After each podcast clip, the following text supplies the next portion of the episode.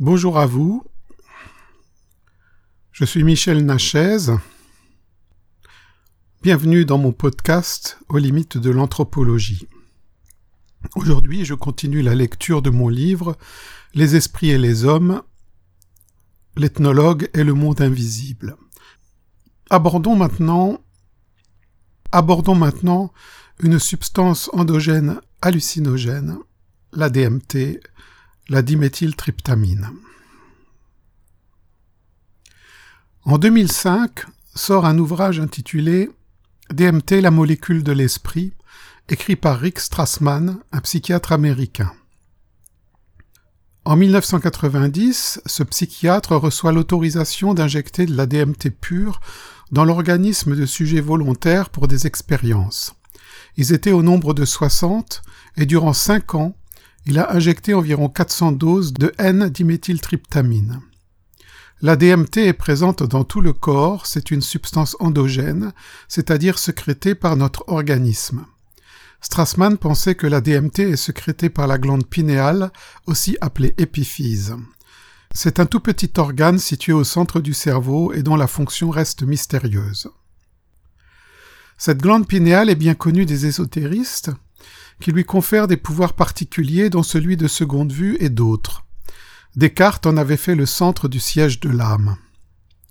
Strassmann voulait vérifier si cette glande était à l'origine des visions, des expériences au seuil de la mort, des états mystiques, et au cours de ces expériences, il s'est rendu compte qu'elle était aussi liée au phénomène d'enlèvement par les dix extraterrestres. Strassmann ne connaissait rien à ce dossier quand il a commencé ses expériences, mais petit à petit, les sujets rapportaient de plus en plus de récits ayant une structure similaire à celle des enlèvements, et c'est lors de réunions de débriefing que quelqu'un a évoqué cette ressemblance. Cela a beaucoup perturbé Strassmann et il a mis du temps à l'accepter. Je pense que sa découverte est capitale. Elle jette une lumière nouvelle sur les rapports entre l'homme, les univers du monde invisible et les contacts avec des entités de nature inconnue. Pour la première fois, en dehors de pratiques chamaniques des sociétés traditionnelles, on a pu établir un contact avec une autre réalité dans un contexte scientifique expérimental dans un lieu contrôlé, un hôpital. Examinons maintenant quelques récits des sujets de Strassmann. Aaron raconte qu'il s'est trouvé dans un endroit avec un arrière-plan sinistre et qu'il aperçut un insectoïde. Il a senti que quelque chose prenait le contrôle de lui-même et que ces êtres sont très conscients. On dirait qu'ils ont un programme, dit-il, il évoque des êtres reptiliens contre lesquels il faudrait se défendre. Jérémia parle d'une grosse machine avec des tuyaux, d'une apparence technique. Il avait la sensation que cette machine le recablait, le reprogrammait. Il a senti la présence d'un humain qui se tenait devant une console et manipulait des choses. Cet humain était affairé, concentré sur son travail. Jérémia observait des résultats concernant son cerveau sur cette machine. Il parle d'une sensation effrayante, presque insupportablement intense. Lors d'une autre séance, Jérémia explique que la DMT lui a fait prendre conscience de l'existence de la possibilité véritable de dimensions adjacentes. Il a la sensation que cette expérience n'est pas une simple prise de drogue, mais l'expérience d'une nouvelle technologie. Il insiste sur le fait que pour lui c'est une observation et non une hallucination. Dimitri raconte qu'il se trouve dans un espace qui était prêt pour lui et que les créatures n'étaient pas aussi surprises que lui de le voir. L'endroit était précis et il pouvait voir les détails. Il y avait un superviseur et les autres étaient des genres d'exécutants sous ses ordres. Un circuit sexuel a été activé et Dimitri a ressenti une étonnante énergie cosmique. Un diagramme indiquait que tout était au point. Dimitri a pensé que c'était des extraterrestres. Ben rapporte que quatre ou cinq sont arrivés sur lui. Ils ressemblaient à des cactus sagaro. Ces créatures n'étaient ni bienveillantes ni malveillantes. Ils sondaient, sachant que leur temps était limité. Une fois qu'ils eurent décidé que j'étais correct, ils vaquèrent à leurs occupations. Ces quelques rapports d'expérience montrent l'ambiance de ces voyages provoqués par la DMT. Strassman décortique ses récits et note des cohérences surprenantes et remarquables dans les rencontres avec les créatures. Il en extrait quelques caractéristiques. La première est que les sujets sont en quelque sorte attendus pour passer des sortes d'examens ou de check-up.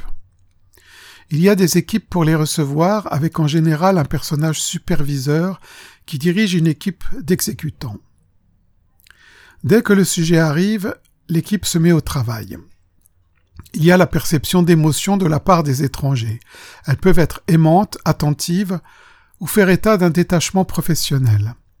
L'activité tourne autour de tests, de mesures, d'examens, de sondages du corps et de l'esprit du sujet. Des interactions peuvent avoir lieu sous forme d'échanges gestuels ou télépathiques, ou même par transmission d'images. Impossible de connaître la raison de ces procédures, mais les sujets rapportent que les êtres sont en général bienveillants et désirent améliorer les humains, soit en tant qu'espèce, soit en tant qu'individus. Ces thèmes sont bien connus. Ils sont abondamment représentés dans les récits d'abduction par les extraterrestres, avec moult détails. Une partie de ces thématiques se retrouve aussi dans les histoires de fées.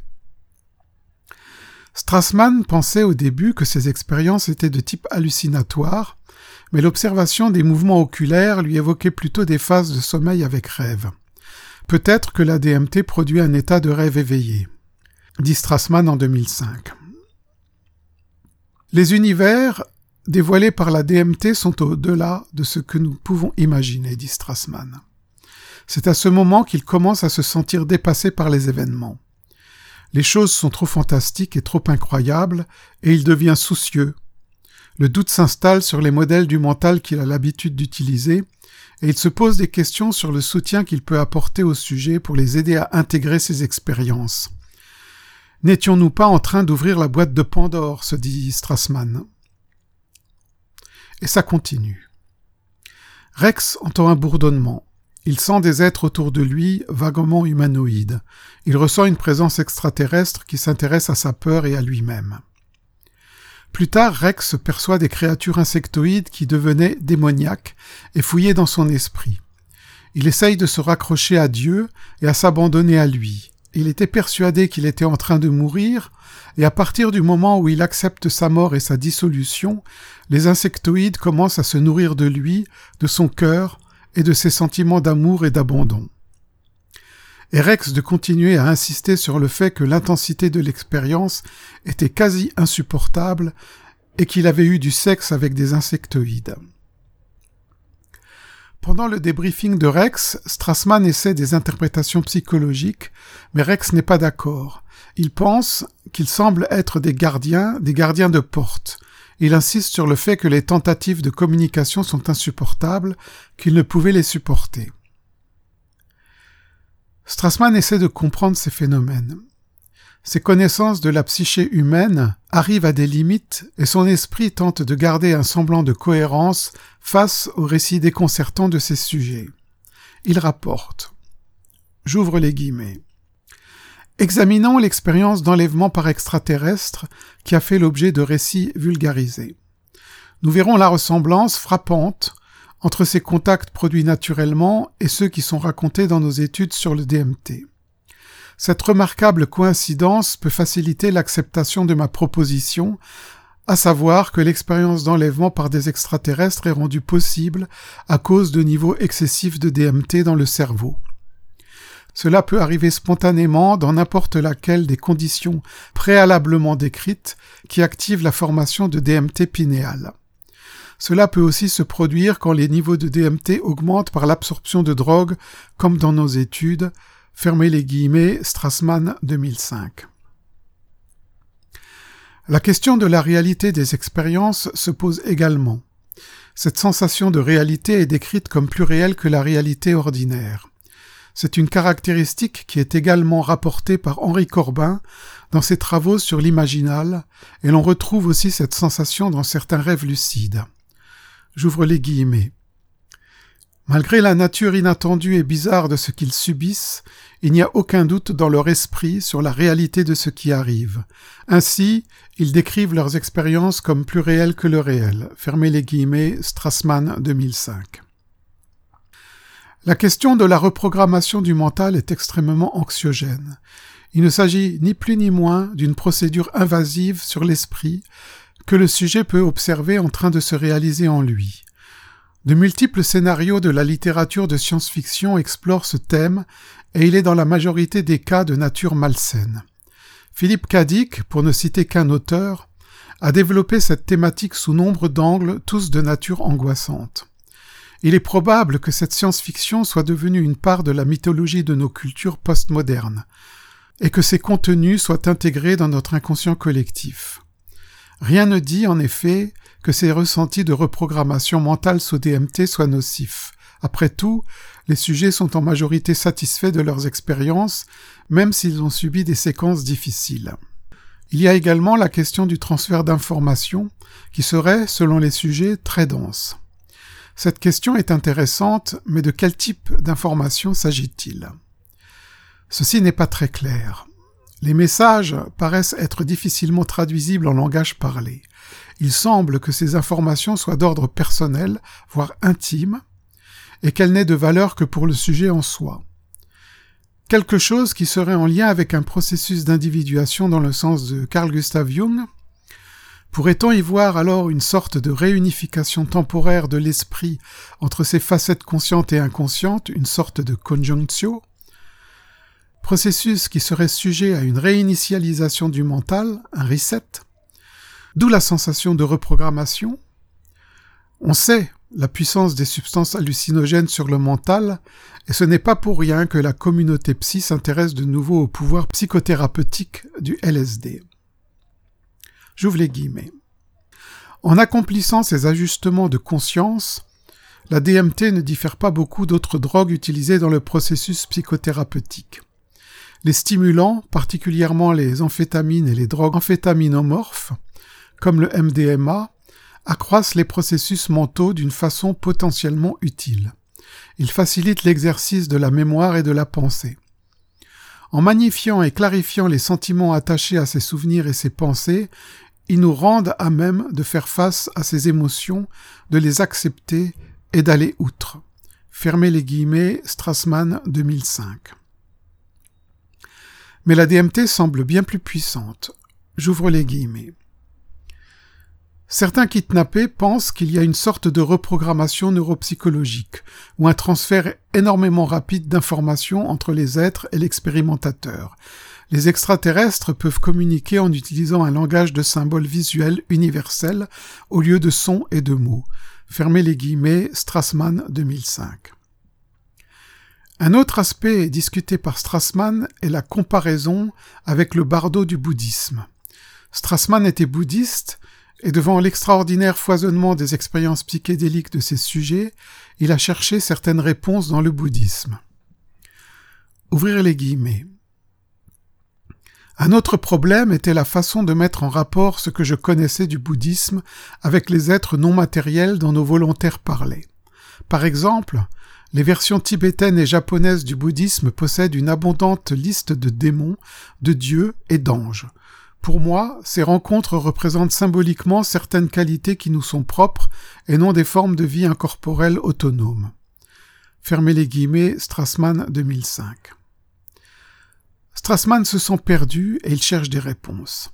Il n'en trouve ni dans ses connaissances de l'appareil psychique humain, ni dans la philosophie bouddhiste. Pour lui d'ailleurs, en bon psychiatre, les figures religieuses sont symboliques et font partie de nous.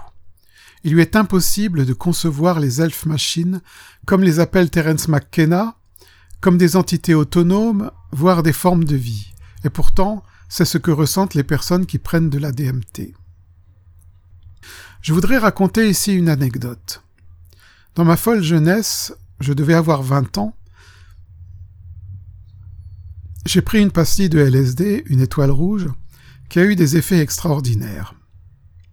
Nous étions une bande d'amis partis en week-end dans les Vosges, dans une maison un peu isolée, et là nous avions décidé de faire un voyage. Nous étions assis dans le salon, auprès du feu dans la cheminée, et après quelques minutes, j'ai commencé à voir des symboles sur les visages de mes amis. J'ai alors compris que le voyage allait être particulièrement spécial, voire spatial.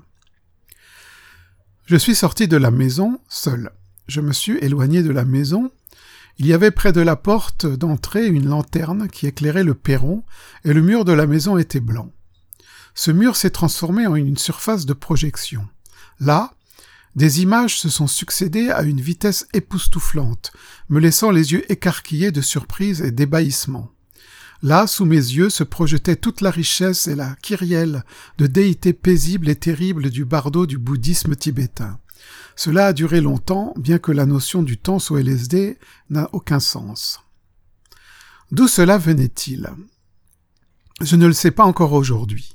Certes, je m'intéressais au bouddhisme, mais dans ma vie, à ce moment, je n'avais jamais vu autant de figures des déités du bardo, une dizaine tout au plus, et pas tout en couleurs. Là, elles étaient détaillées, en couleurs magnifiques, innombrables et extraordinaires. Il ne faisait aucun doute pour moi que cela jaillissait de mon inconscient. Mais pourquoi celle-là? Pourquoi pas des déités hindoues ou même chrétiennes, vu que j'avais vu bien plus d'images chrétiennes que toute autre figure religieuse? Ou même des images de la science-fiction, car là oui, je m'en nourrissais depuis ma plus tendre enfance. Cette question restera en suspens. Elle a cependant traversé l'esprit de Strassmann, et il est allé chercher conseil dans sa communauté bouddhiste, qui n'a pas bien réagi, et Strassmann a décidé de quitter le groupe. Le trouble de Strassmann est très intéressant, car il montre que nos connaissances occidentales sur la psyché humaine sont loin d'être parfaites. Je dirais même qu'elles sont exagérément lacunaires.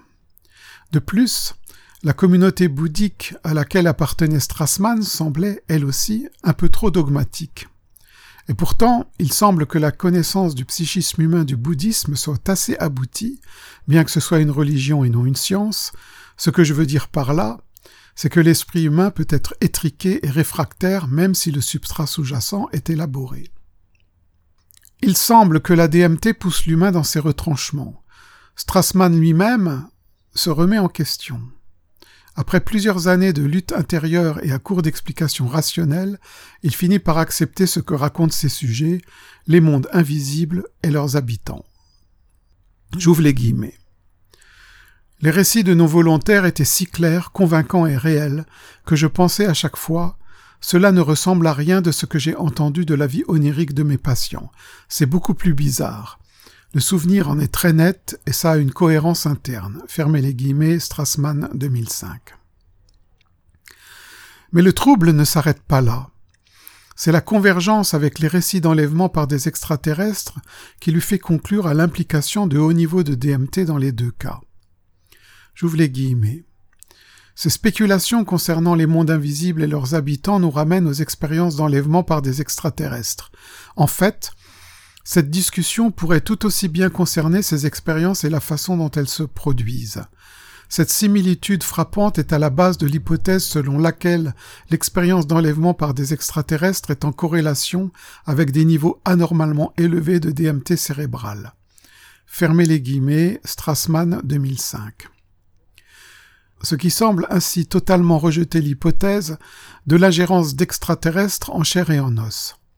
Il s'agit manifestement d'un contact par le biais du mental, utilisant une substance hallucinogène endogène qui met en lien l'esprit humain avec un autre plan de réalité dont les agents, de nature clairement intelligents, agissent sur les contenus psychiques des sujets et transmettent de l'information. La DMT serait un élément clé de notre adaptation au monde et également le paramètre d'ajustement de nos états de conscience, y compris le rêve. J'ouvre les guillemets. Peut-être voyons-nous et sentons-nous ce que nous faisons sur ce niveau d'existence grâce à la juste quantité de DMT endogène. C'est un composant essentiel qui maintient la conscience de la réalité quotidienne de notre cerveau. D'une certaine façon, nous pourrions considérer la DMT comme un thermostat de la réalité, nous gardant dans une étroite bande de conscience afin d'assurer notre survie. Fermez les guillemets, Strassmann 2005. Cette conclusion est éclairante. Sans DMT, nous serions perdus dans un bombardement de stimuli sensoriels et incapables de nous repérer. La DMT agirait comme un filtre et en fonction du taux de DMT, les perceptions changent et deviennent étranges. Au fil des millénaires, l'Homo sapiens a appris à agir sur le taux de DMT en apprenant des techniques de transe et en prenant des substances psychotropes parce qu'il a compris qu'il avait un avantage stratégique à faire cela d'abord pour améliorer ses performances pour la chasse et ensuite pour trouver des solutions aux problèmes de la vie quotidienne, notamment en ce qui concerne les techniques de guérison. Dans le prochain podcast, je parlerai d'un champignon remarquable le psilocybe. Je vous remercie de votre attention.